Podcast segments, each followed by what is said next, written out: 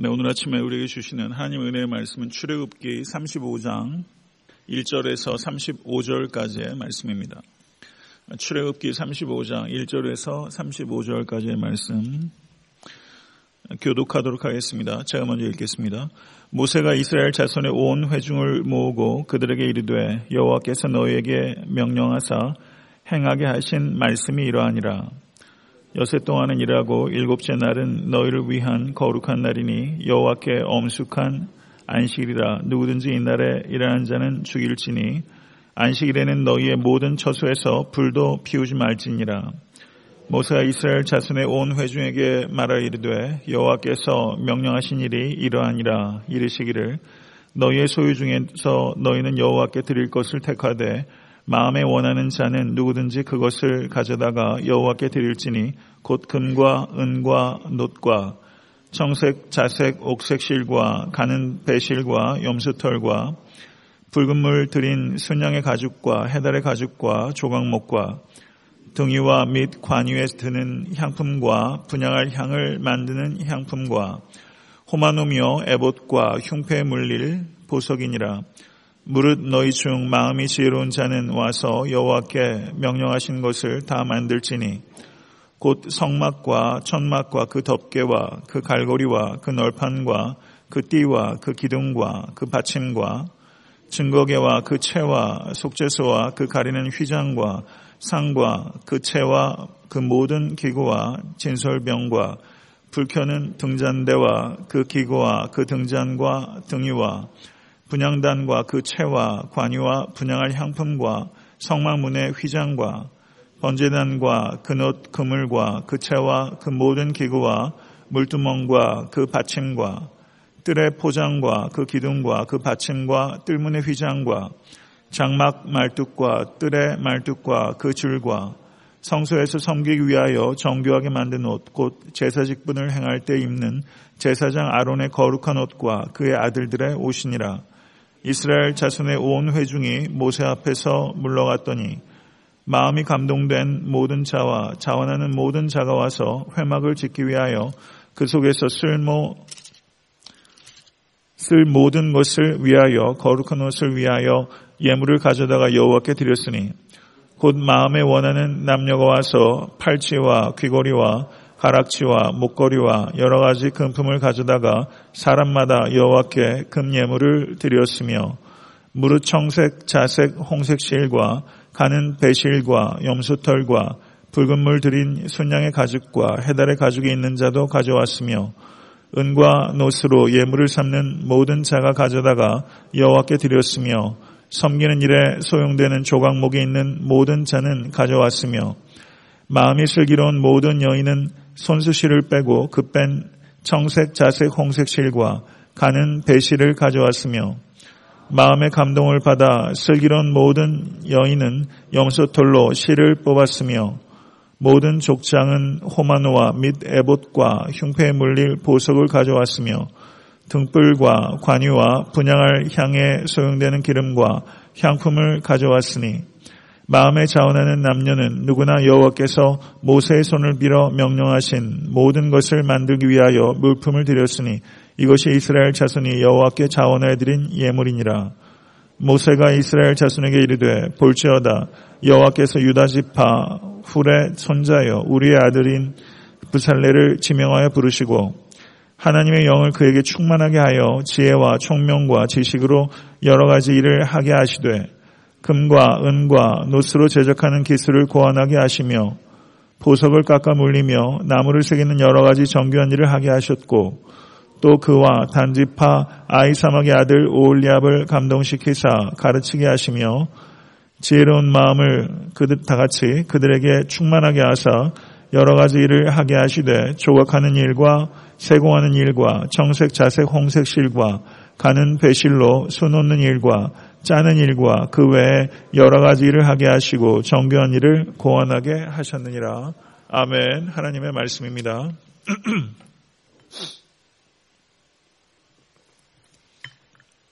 네, 드디어 그 출애굽기 제일 마지막 부분에 이제 도착한 것입니다.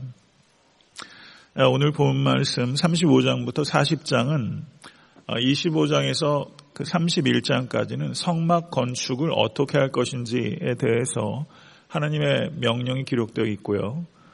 그리고 삼십오 장에서 사십 장까지 그 성막 건축이 어떻게 성취되고 있는가를 기록하고 있습니다. 그리고 삼십이 장에서부터 삼십사 장까지 내용은 금송아지를 만들어서 우상 숭배한 이스라엘 백성, 그리고 하나님의 진노와 모세의 중보기도, 그리고 언약의 재갱신이 기록되어 있는 내용이 삼십이 장부터 삼십사 장까지 중간에 끼어 있는 것입니다. 그래서 성막 건축에 대한 명령, 그리고 금송아지 사건과 재계약, 그 다음에 오늘 삼십오 장부터 사십 장까지가 성막이 건축이 실제 어떻게 이루어졌는지에 대해서 기록하고 있다, 이렇게 볼 수 있습니다. 오늘 본 말씀 출애굽기 삼십오 장은 성막 건축의 준비, 물품 준비와 사람이 어떻게 준비되었는지 그것에 대해서 기록하고 있습니다. 오늘 본문은 세 부분으로 나누어집니다. 삼십오 장 일 절부터 삼 절은 안식일 규례가 다시 언급되고 있는 것을 볼 수 있습니다.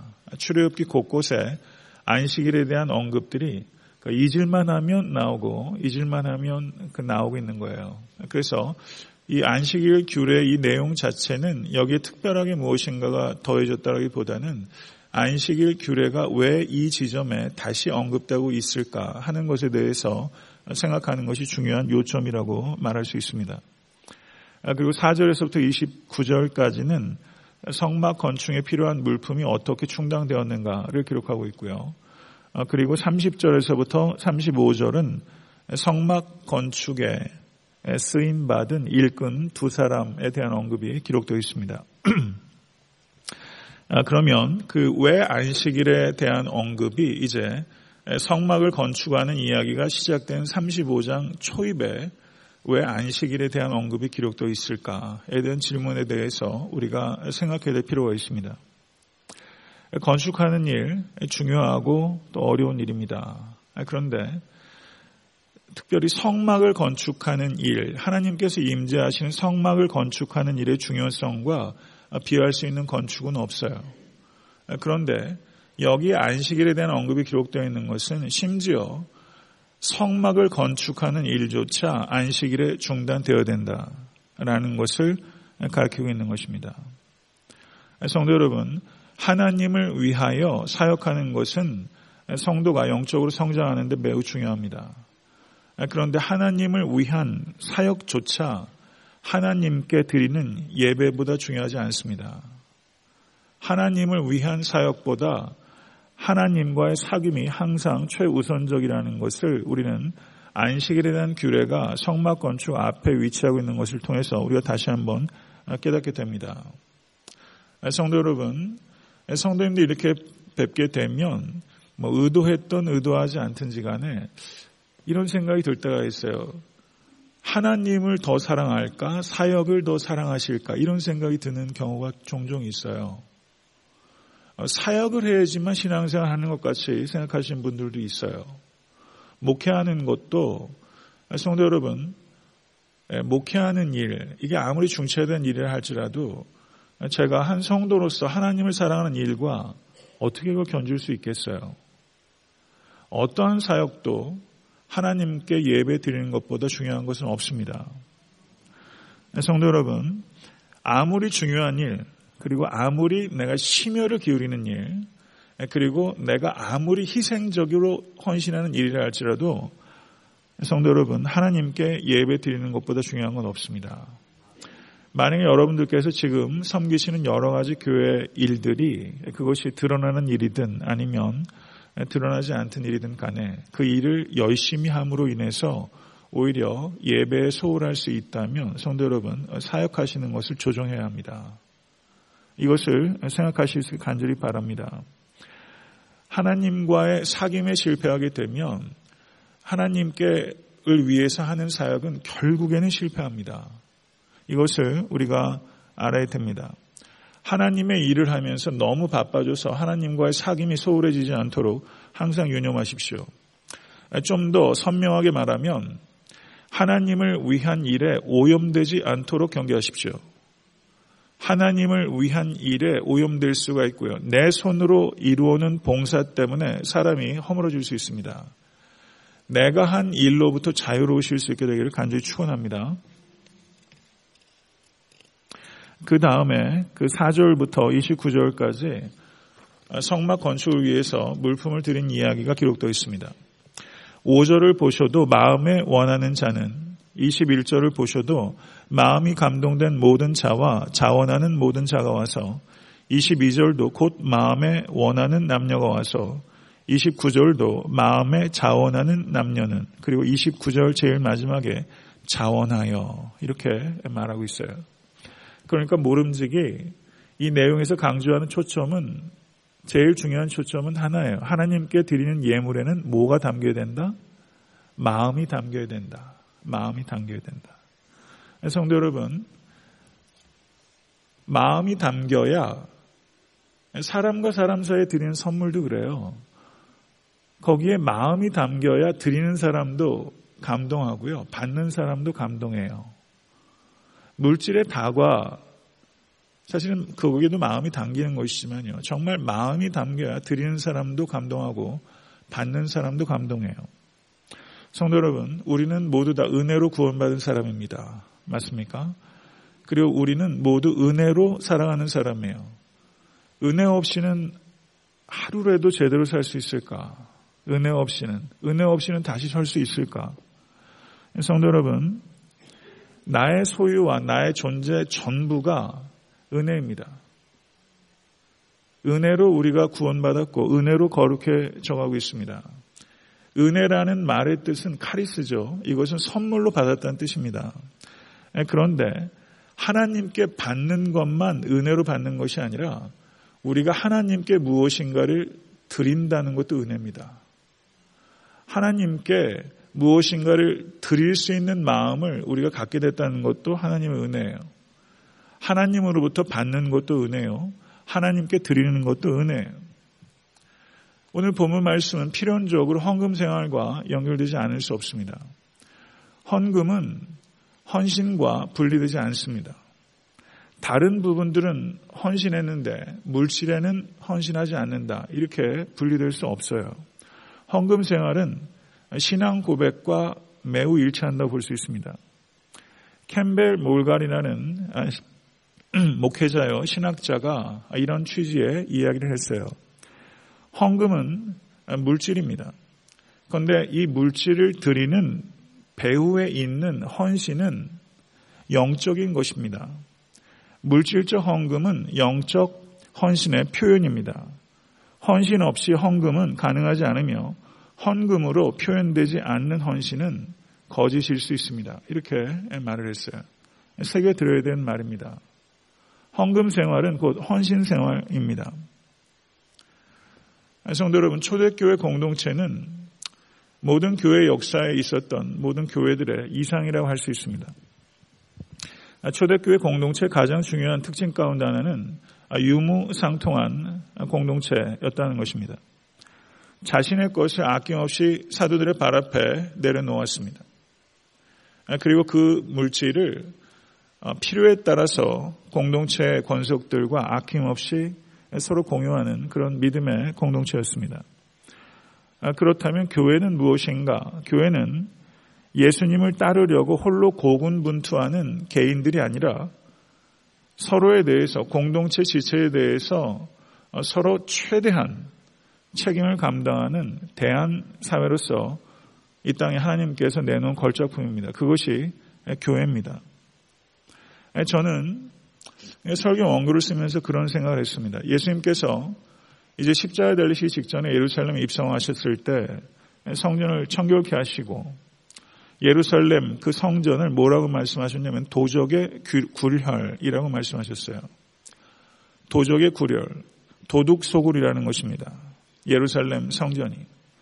전 현대 기독교회가 도적의 굴혈에 가까울까, 아니면 초대교회 공동체에 가까울까, 이런 생각이 들더라고요. 불편한 생각이에요. 현대 기독교회가 객관적으로 우리가 봤을 때 이게 도적의 굴혈에 가까울까, 아니면 초대교회 공동체와 가까울까, 어느 쪽에 가까울까? 교회마다 차이가 있죠. 교회마다 지향하는 바가 있어요. 그럼 어느 쪽에 더 가까울까? 쉽게 대답하기 어렵겠다. 그런 생각이 들더라고요. 도종의 구련에 가까운가? 아니면 초대교회 공동체, 유무상통의 공동체와 가까운가? 성도 여러분, 요즘은 뭐 지적재산권도 있고요. 개인의 소유, 그리고 개인의 권리에 대해서 굉장히 민감하고요. 그리고 노후가 은퇴한 다음에서도 이제 백수 시대를 보기 때문에 노후의 경제적인 문제 굉장히 심각한 이슈입니다. 이건 사회적인 문제, 개인의 문제를 뛰어넘어서 사회적인 문제인데요. 초대교회가 정말 관심을 가졌던 것은 개인의 재정적 안전이 아닙니다. 개인의 법적 소유권이 아닙니다. 초대교회가 정말 관심을 가졌던 문제는 다른 공동체, 지체의 필요입니다. 이것이 초대교회 공동체의 핵심적인 일입니다. 성도가 된다는 것은, 그리스도인이 된다는 것은 우리가 여러 가지로 정의할 수 있지만 그리스도인이 된다는 것은 그리스도의 몸이 된다는 것입니다. 몸은 유기적인 것입니다. 여기에 가시 하나 작은 것 박혀도 몸이 다 아픕니다. 쩌릿쩌릿 아픈 것입니다. 그게 몸입니다. 그러면 성도 여러분, 우리가 공동체를 이룬다는 것은 무엇인가? 그것은 서로에 대해서 경제적인 책임도 최대한 감당한다는 의미가 초대교회는 분명히 있었습니다. 그것이 그리스도의 몸이라는 것을 받아들이는 것입니다. 그 다른 지체들을 위해서 경제적인 나눔에 매우 헌신적인 공동체, 그게 초대교회였습니다. 초대교회에도 스스로를 돌볼 수 없는 가난한 사람들이 많이 있었습니다. 부유한 사람도 있었습니다. 그러나 가난한 사람들이 훨씬 더 많이 비중을 차지하고 있었습니다.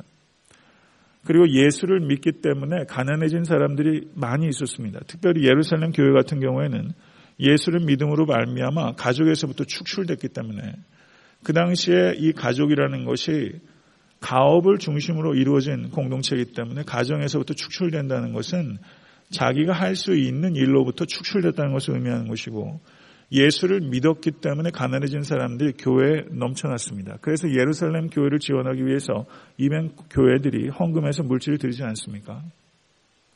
성도 여러분, 초대교회가 그와 같이 물질적으로 여유가 없는 공동체임에도 불구하고 서로 유무상통함으로 인해서 생계를 스스로 지킬 수 없는 사람들에 대해서 최소한의 자원을 확보할 수 있도록 교회가 그 일을 감당했던 공동체입니다.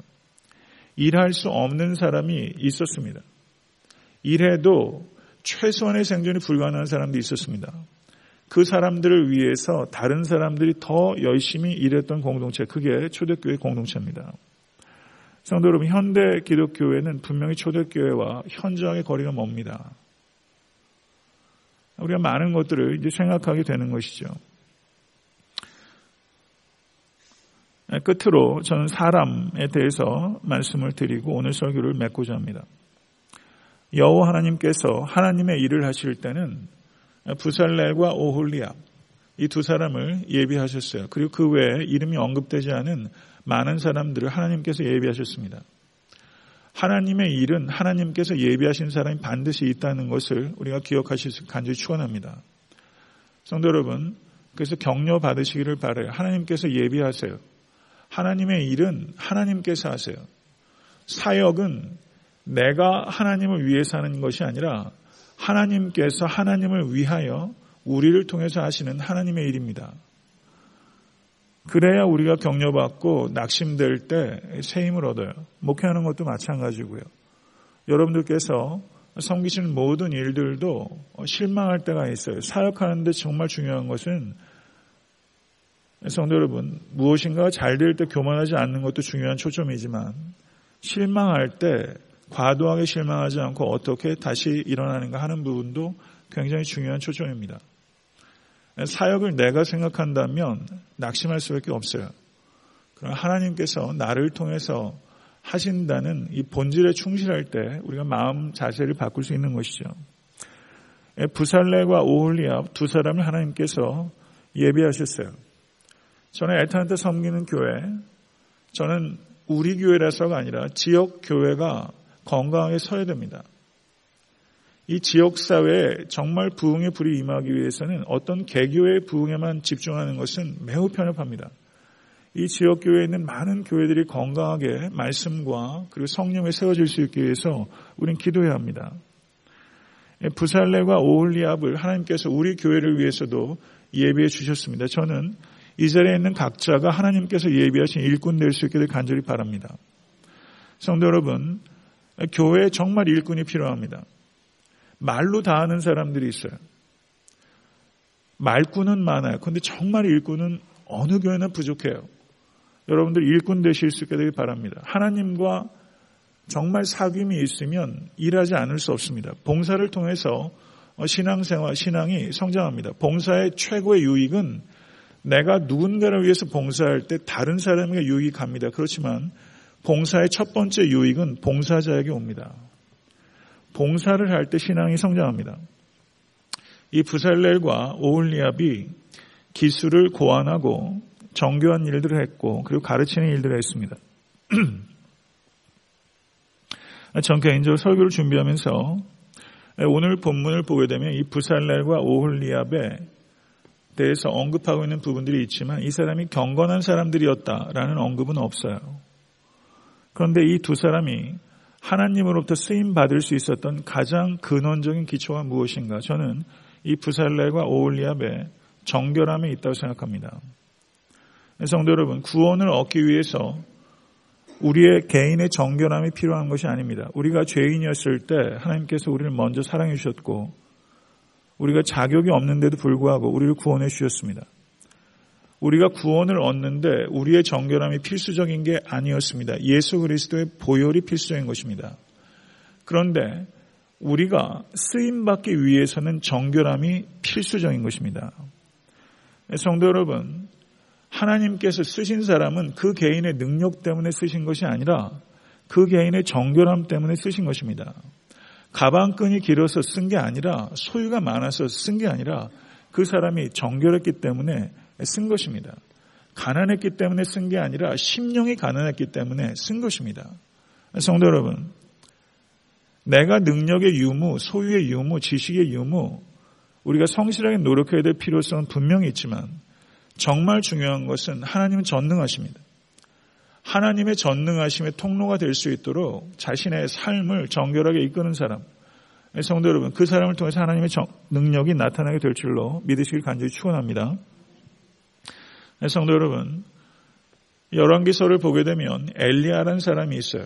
그런데 엘리야와 같이 쓰임받는 사람도 있고 오바디아 같이 쓰임받는 사람도 있어요. 여호수아와 같이 쓰임받는 사람도 있어요. 그러나 여호수아의 그늘 아래서 쓰임받는 갈렙 같은 사람도 있어요.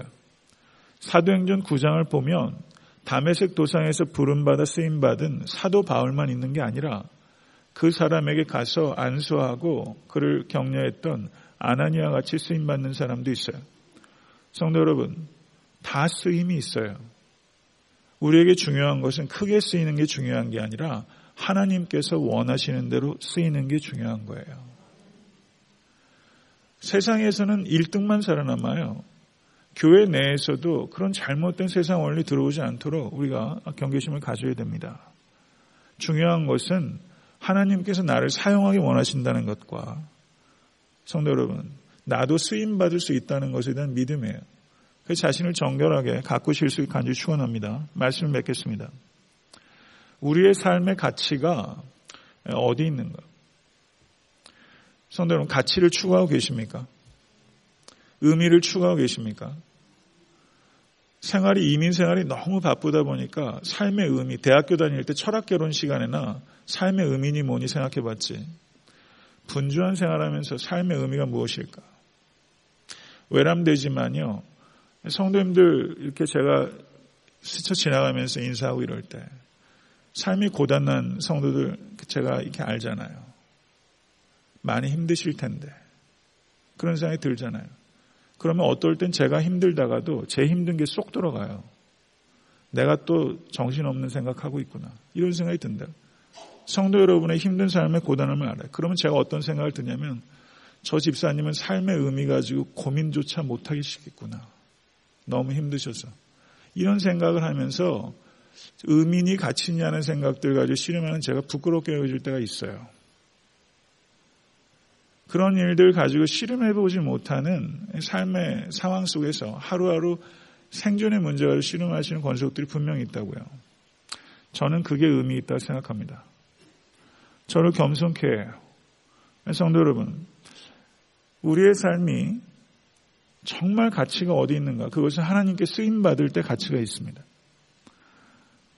하나님께 쓰임받을 때 행복한 거예요. 성도 여러분, 이 자리에는 이미 세상 여러 가지 일로부터 은퇴하신 어른들도 계시지만 우리의 쓰임은 하나님께 돌아갈 때까지 있어요. 성도 여러분, 이 자리에 청년도 있지만 하나님께 쓰임받는 인생 될 수 있도록 성도 여러분 항상 자신을 정결케 하시고 겸손하고 담대하실 수 있게 되기를 간절히 축원합니다. 하나님과 사귐을 강조하는 안식일에 대한 얘기가 있었고요. 하나님과 사귀면 사람은요, 사귀는 사람을 닮아요. 유치원에 애들을 보내보니까 얘가 이 말을 어디서 배웠지? 희한한 말들을 하는 거예요. 가서 말을 배워와요. 사귀는 사람을 닮아요. 우리가 하나님을 사귀면 하나님을 닮게 되고요. 내가 거룩하니 너희도 거룩하라. 하나님을 닮은 사람은 시간이 걸릴지라도 거룩해집니다. 그리고 하나님께서는 거룩한 사람을 사용하세요. 그러니까 이게 논리적인 흐름을 보세요. 어디에서 시작해요? 하나님과의 사귐, 하나님과의 닮음, 그리고 하나님께 쓰임받는 것. 그러니까 모든 근원이 어디에 있습니까? 하나님과의 사귐에 있어요. 오늘 이 아침에 여러분과 하나님과의 사귐이 깊어질 수 있게 되기를 간절히 바라고요. 그게 문제 해결의 요체입니다. 하나님과 가까워지면 마음도 살아나고 그리고 생활도 살아나고 그리고 모든 것들이 새로워지게 되는 것입니다. 오늘 기도할 때 하나님께 집중하실 수 있는 여러분과 제가 될 수 있게 되기를 우리 주 예수 그리스도 이름으로 간절히 축원합니다. 주님 가르쳐주신 기도로 예배를 마치겠습니다.